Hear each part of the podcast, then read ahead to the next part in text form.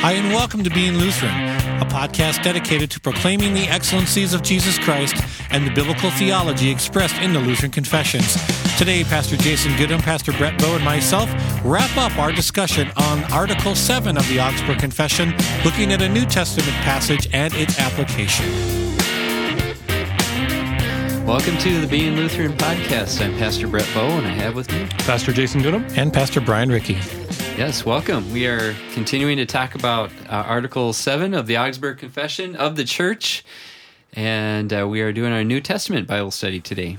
Yeah, this one will have a little bit more of an obvious and direct connection mm-hmm. to Article 7, although uh, it may not have been obvious, but I think the connections that we did last episode in Psalm 149 were, were manifold and necessary and important and glorious. Mm-hmm. But this will give us more of a historic idea of the conception of the New Testament church. Mm-hmm. But again, you know, we can spend a fair amount of time tracing the threads of what the church is doing through Scripture. It's it's pretty obvious. I think from the get go. Even before you read it, we need to set up that what is happening in the church in verses 42 mm-hmm. through 47 of Acts chapter 2 yep. is flowing out of Peter's sermon on Pentecost. Mm-hmm. It is it is a response to and the outcome of the preaching of the gospel mm-hmm. to the masses. Yeah, and that good, good. that has to be the foundation because that needs to be the identity of the New Testament church. It mm-hmm. must be a church that is grounded on the presentation of the gospel and the pronouncement of the gospel. Mm-hmm. Yeah, good. Well, let's let's read that. Uh, Acts 2, 42 through 47 says, And they devoted themselves to the apostles' teaching and the fellowship, and to the breaking of bread and the prayers. And awe came upon every soul. And many wonders and signs were being done through the apostles, and all who believed were together and had all things in common. And they were selling their possessions and belongings and distributing the proceeds to all as any had need. And day by day, attending the temple together and breaking bread in their homes, they received their food with glad and generous hearts, praising God and having favor with all the people. And the Lord added to their number day by day those who were being saved. Amen. Amen. I don't know why, but that DC Talk song just popped in my head day by day. Day by day, by day by day. wow. There's a derailer uh, for yeah, you right there, right? right? DC Talk oh. makes an appearance on the podcast yet yes. again. D- d- down with the DC yeah, talk. We're, we we are well steeped in 90s CCM. Bad 90s CCM right. culture references. Mm. We're your source, mm-hmm. definitive source. You know, so we should probably talk right away about mm-hmm. how the DC existing you know, about DC talk. It'll be more productive yeah. than what I'm about to say, but we should probably talk right away about how the existence of the early church really promotes communism and socialism. Yeah. oh no, you did not go there. I went oh. right there. Let's, let's nip that bud right away. Let's let's kill it, put it to death, and bury it outside. Sure. Uh, this is a great opportunity. Had all things in common. Yeah. Well, this is a great opportunity for us to distinguish between prescriptive mm-hmm. and descriptive. Mm-hmm.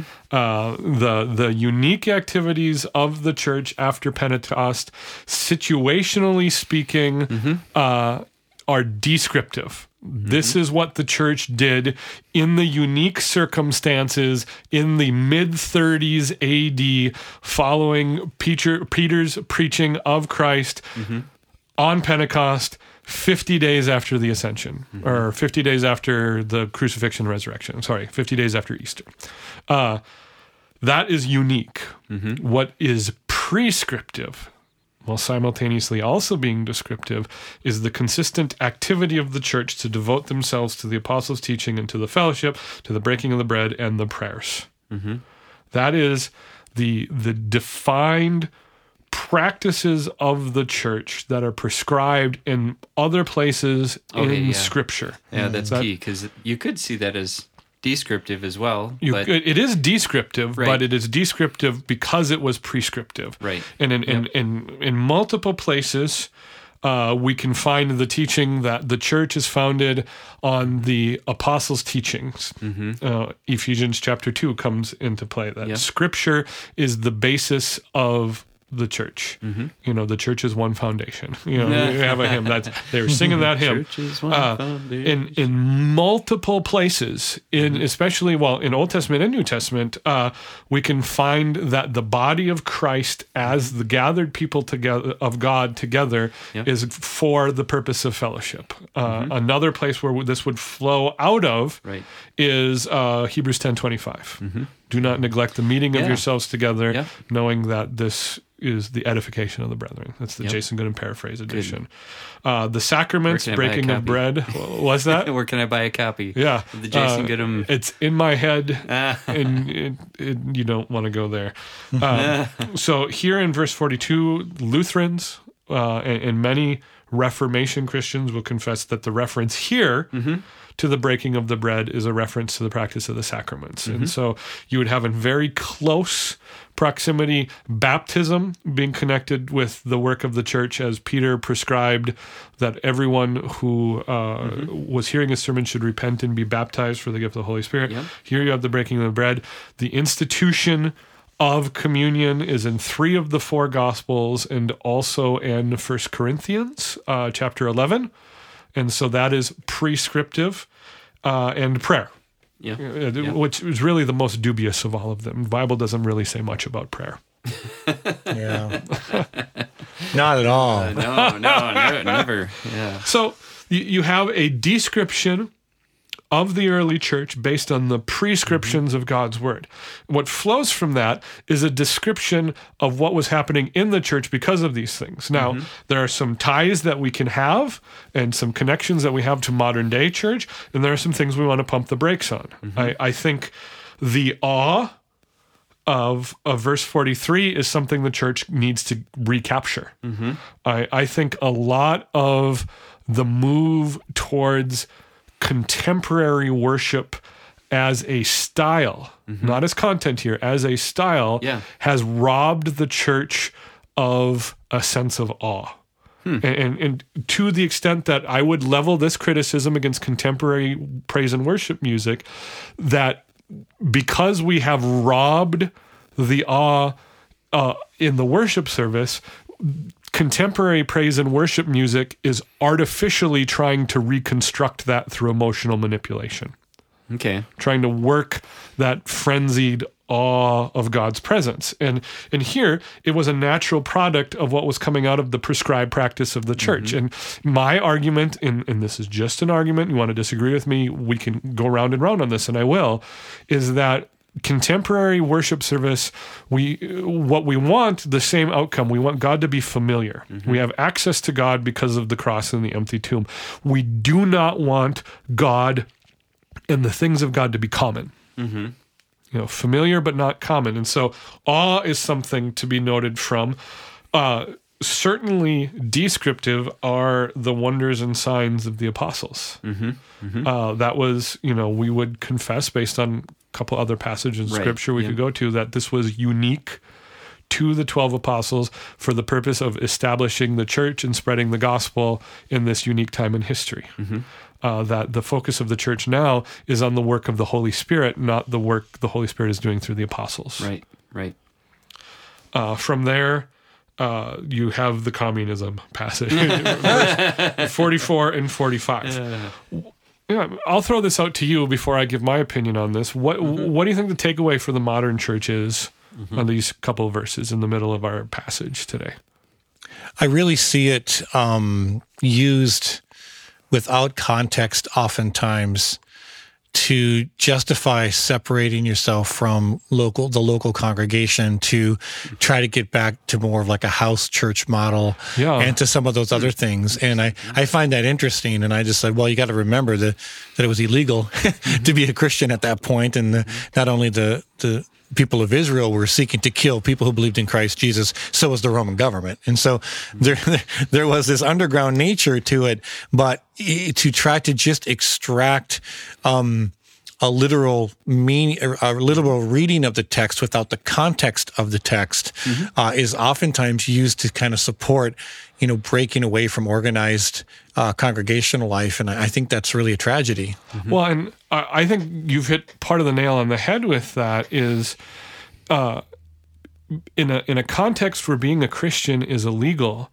your discovery of being a Christian, if it's not going to end in outright murder or execution, mm-hmm. you have to realize that you were willfully separating yourself mm-hmm. from the available welfare systems of the time. And I'm not talking simply about government welfare, mm-hmm. but uh, you might be severed from your family and your support structure. You mm-hmm. might be severed from the ability to participate in society. And in the case of the Roman government, depending on what period of time, if you didn't have the proper papers, you might be severed from being able to legally travel. Mm-hmm.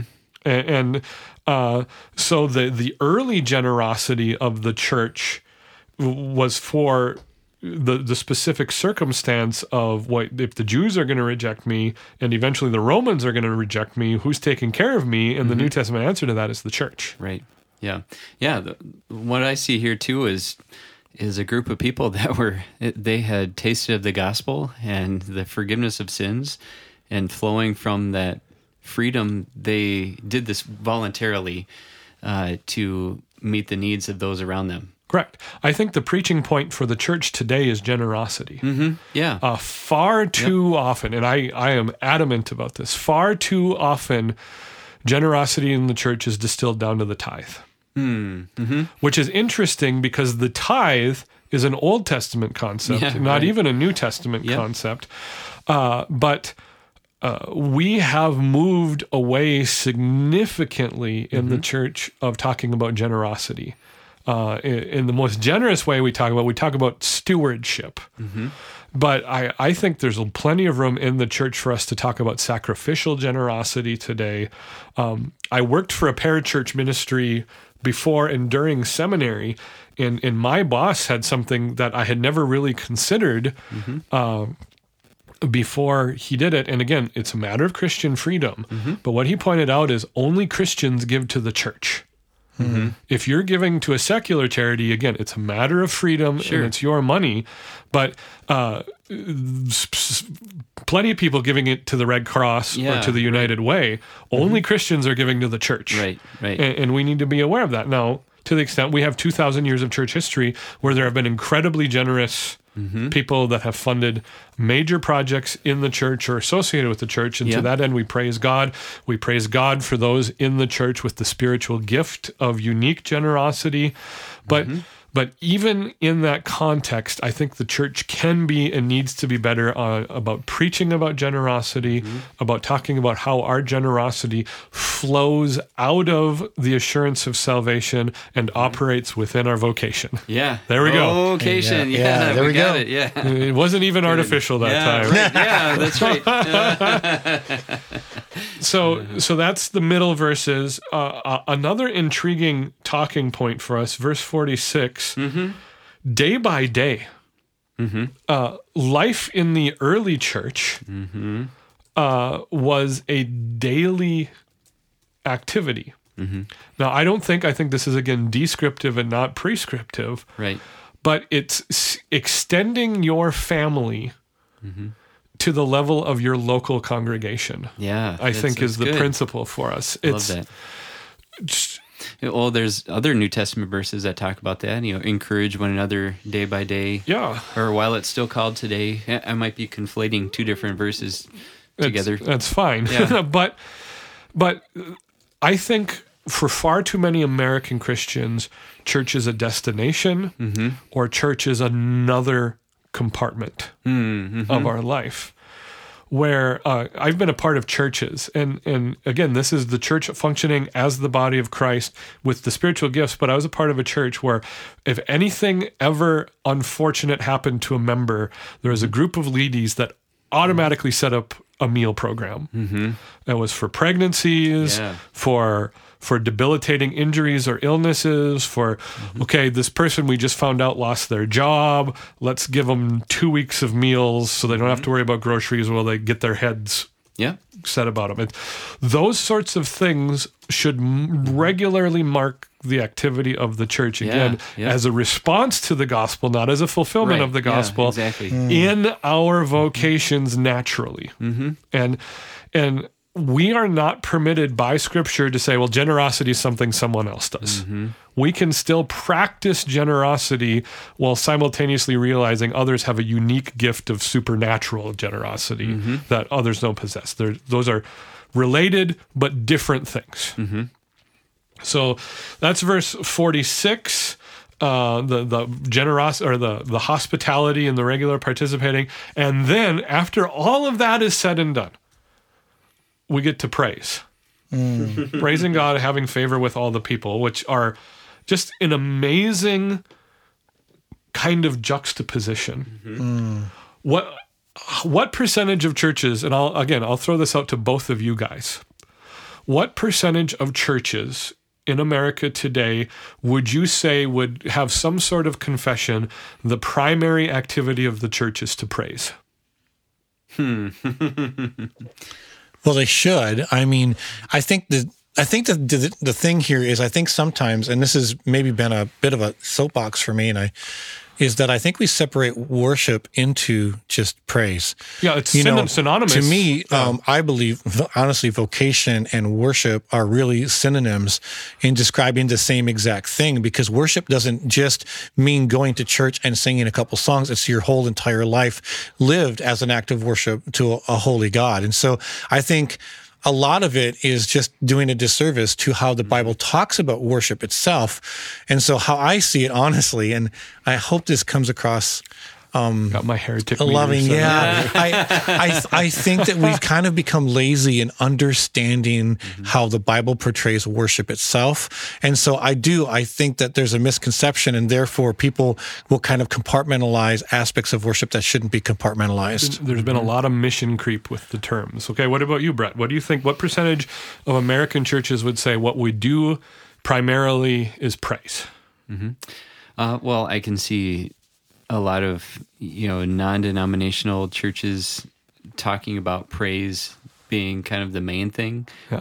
um, focusing on that, zooming in on that as as what gathers them together. Um, maybe a certain style, even sometimes of of how we praise. It's the reason they gather together, and the primary focus, Yeah. highlight, and climax of the service Right. is the praise time, right? Everything mm-hmm. Mm-hmm. either flows out of that or builds up to it, or maybe there's multiple praise times mm-hmm. in a worship service. Okay, so stop, take a deep breath. Praise is good. We don't ridicule praise, we don't condemn praise Right. praise is a part of worship. It is not perfectly synonymous with worship. From a Lutheran conception, based on what our confessions teach, worship is actually receiving what God gives us. The Sure. focus of the worship service is God wants us That's why some receive call divine service. the divine instead of a service. God is servicing service. Mm-hmm. serving us in the worship service, and we respond with praise. Mm-hmm. But what I worry in American in contemporary American Christianity, if praise is the the the focus of what we do, mm-hmm. and maybe this is unfair. I don't. I'm not trying to intentionally make it unfair. Mm-hmm. What ends up happening then is the focus of the worship service isn't Christ, isn't the object of praise. It's the quality of The- the praise, subject or the yeah. or the style The- of the praise. warm Consumerism has definitely made more of a performance mindset in this area, Well- and I think we have to be very careful um, that to not do that, to kind of adopt this performance mentality. And to that end, uh, I have had several people in my 10 years at my congregation tell me that they can't worship with us because the praise and worship style doesn't align with their preferences. I, I will appreciate Yeah. style to an extent. Mm-hmm. It's the, the the variety of human ceremonies in the church not needing to be uniform is part of what we're teaching here in Article 7 mm-hmm. of the Augsburg Confession. At the same time, praise doesn't show up in this particular passage until the very end not as an afterthought, mm-hmm.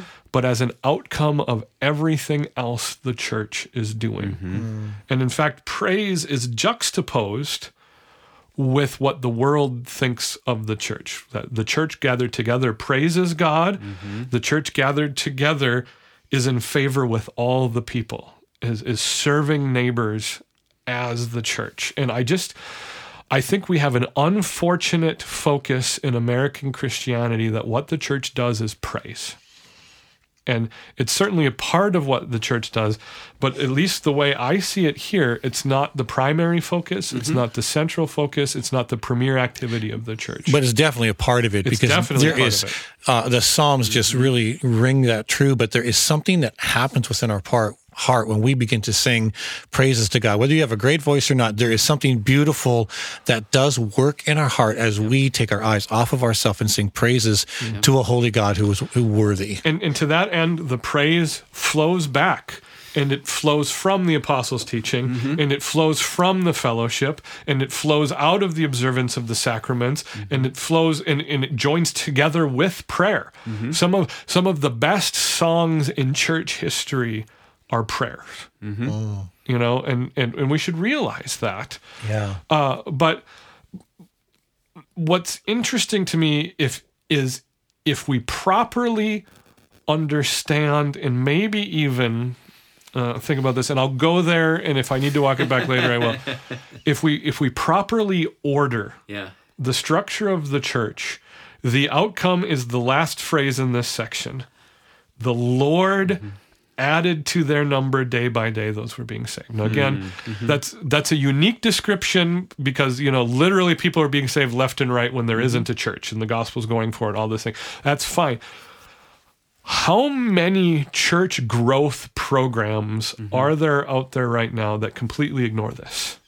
The fact that, That- it's the Lord doing it. that the Lord is doing it mm-hmm. with this specific structure and perhaps specific order. Mm-hmm. That a church ordered around the Word of God and the fellowship of the saints and the sacraments and the prayers of the church and the generosity and hospitality of the saints mm-hmm. and the praise of the saints.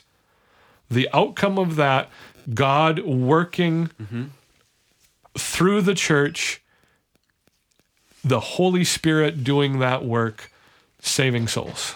Yeah. You know, I, I, I just, it, it, it is detrimental to the existence of the church that we're ignoring this right now, in my opinion. I think it can be. I think it, it is, it's really dangerous, and I think that, well, the one thing that I, it's really, really kind of a, about balance and doing the work, uh, and and really as best we can, trying to understand the context in which. Um, the ecclesia part of God's plan of salvation was birthed in Acts chapter two, and then how it played out. But I don't think that any less it's any less important to see how the church then progressed through history. You know, in those first five centuries, especially when it became legal to actually be a Christian again, and the ecumenical councils that were established, uh, the constant.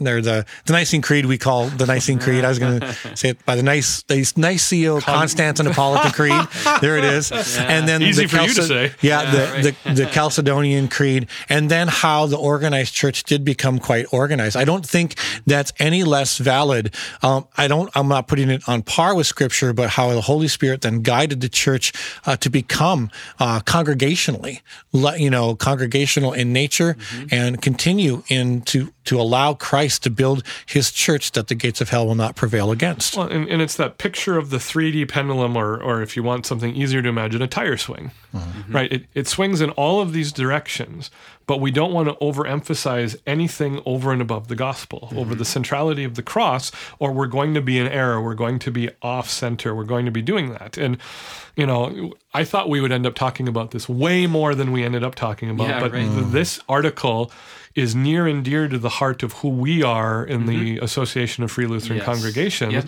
because our confession is that everything we've been talking about the big C church mm-hmm. happens in the local congregation and that's what sets apart the congregation from other organizations other structures mm-hmm. everything is that when we see the church operating as the church what we see is the local congregation Yes. and that's who Yep. we are as free lutherans Yep.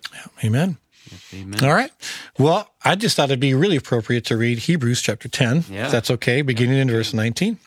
Therefore, brothers, since we have confidence to enter the holy places by the blood of Jesus, by the new and living way that he opened for us through the curtain that is through his flesh, and since we have a great priest over the house of God, let us draw near with the true heart in full assurance of faith, with our hearts sprinkled clean from an evil conscience, and our bodies washed with pure water. Let us hold fast the confession of our hope without wavering, for he who promised is faithful. Amen. And let us consider how to stir up the one, uh, I'm sorry, let us consider how to stir up one another to love and good works, not neglecting to meet together as is the habit of some, but encouraging one another, and all the more as the day we see is drawing near. Amen. Thank you for joining us. Please look us up on the web at beinglutheran.com. Also, invite a friend to check us out on Spotify and iTunes. Please join us next week as we continue our discussion on the Lutheran Confessions. God bless you and have a great week.